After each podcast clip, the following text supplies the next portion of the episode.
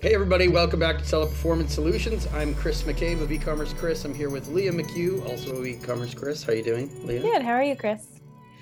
Good. I think I'll be better after we get some things off our chest today in terms of craziness we've seen with IP, intellectual property claims.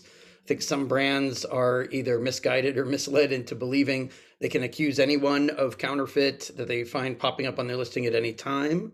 I'm not sure why, after all the content floating around out there, I suppose there is some contradicting material, but I'm not sure why so many brands just run amok and believe that they can accuse anyone of counterfeit without doing a test buy or without thinking of the potential consequences, right? Mm-hmm. Possibly so because some... some lawyers are telling them that they can. right, right. Well, for their own for their own gain, of course, yeah. but for their own financial gain, lawyers are trying to act like you need a lawyer for just about everything that involves Amazon, which of course is is not true. But in this particular case, we've had sellers that are private label brands who are coming to us suspended. Of course, account suspensions, we often hear from people immediately after that suspension happens.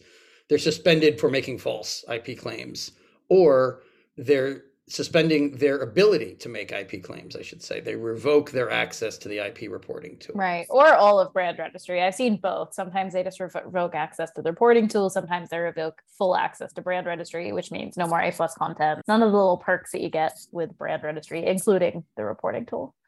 Right. I was leaving the brand registry part to you because you're dealing with that uh, on a daily basis and seeing those nightmares. But one seller that contacted us did manage to get reinstated. It's not that it's impossible to appeal it, it has to be appealed properly.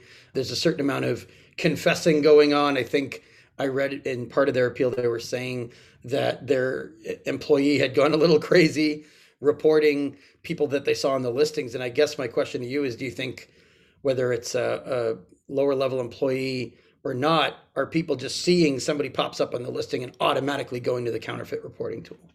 Yeah i mean people of course are doing that which that tool is not for enforcing distribution agreements.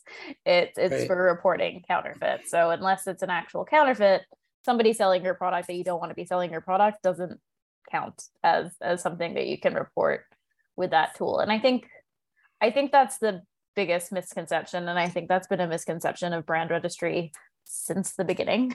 Brand registry right. doesn't mean that you get to decide who lists your product on Amazon.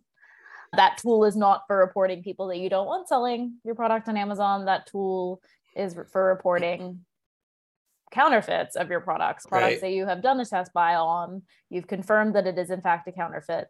That is what that tool is for. Similarly, the infringement tool is not for reporting people that again have maybe created listings for your products that you don't want sold on Amazon that tool is for reporting people who are legitimately infringing on your trademark, like they're using your trademark in their product listing for a totally different product that has nothing to do with your brand. And right, I think that's where right. people are running into issues. Another area we're seeing people run into issues is you have access to brand registry while your trademark is still pending. So we're seeing people reporting trademark infringement while the trademark yeah. is still pending with the USTPO. It hasn't actually been accepted by the USTPO, and you don't have the right to report an infringement until that trademark is confirmed. So so we're also seeing people get their brand registry revoked because they just immediately start reporting even though their trademark has yet to be accepted by the USTPO. Right. And of course, Amazon, as usual, is sending the same message for every case, for every outcome. You've engaged in deceptive, illicit, or fraudulent behavior, and no seller seems to understand why they're getting that. And then they come talk to us, and we tell them, look, you reported somebody for trademark infringement, your trademark was pending. A lot of people don't understand why they've lost access to A plus content or had their brand registry revoked because of false or unsubstantiated IP claims. That's the piece I'm having trouble understanding. Why don't they backtrack into, well, we did report all these other people. Amazon threw those claims back at us. We were overzealous. We didn't understand what we were doing, or we had bad guidance from an attorney that wasn't an IP attorney, whatever it might have been. They never seemed to understand. I mean, I understand Amazon doesn't spell that out in the message, but I would think you as the seller would know oh, remember that stuff that we threw at Amazon last month that they threw back at us? That might be why we lost brand registry generally speaking, when I speak to sellers, they, they think that they've been using the tool correctly. It's it's right. not that they're intentionally misusing it. It's just that they don't understand how they are supposed to be using the tool. I mean, similarly, right. a lot of brands give their distributors access to brand registry, and not a lot of sellers know that their distributors aren't supposed to report infringement because if they're selling those products on Amazon as well, Amazon doesn't want somebody other than the brand owner with reasons to report other sellers. So again, it happens a lot because it doesn't actually spell out anywhere on Amazon that you're not supposed to do that. We just know it well, because we've seen it.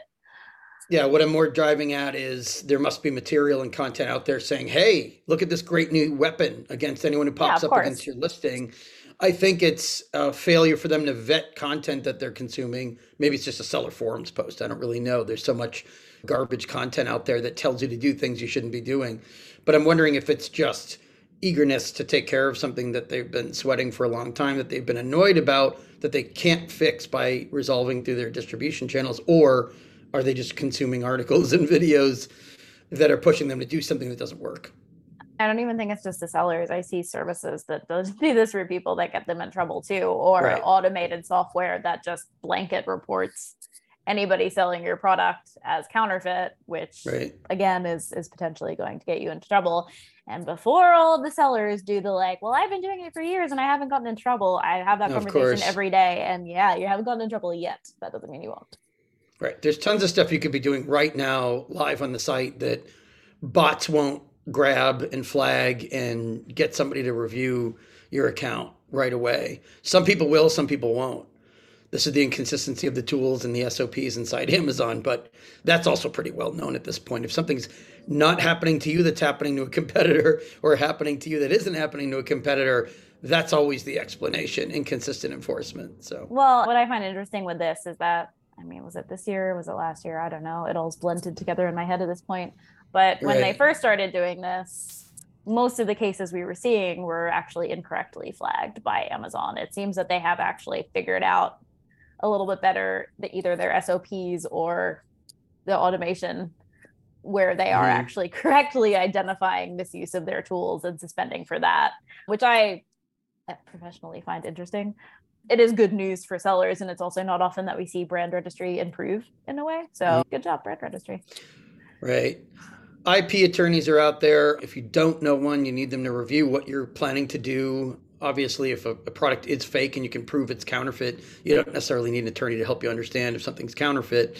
But in terms of making trademark or design or patent or copyright allegations leah and i aren't attorneys but we can help steer you in the right direction. The one cautionary word of advice we'd advise you on here is don't just find the most vocal or omnipresent attorney that doesn't have ip attorney background i mean in the amazon space most attorneys that are visible aren't IP attorneys, and a lot of sellers don't seem to grasp the difference, which is unfortunate. But. Yeah, and also as a brand owner, you yourself should from, at least familiarize yourself with the difference between trademark, copyright, and patent yeah. infringement, because we also see a lot of people report the wrong one for the wrong thing. So yeah, good to know that for yourself. You don't necessarily need an attorney for that. That one's fairly right. easy to find a definition for, but definitely worth looking into before you report any of those things in registering copyright, you don't necessarily need an attorney for that either.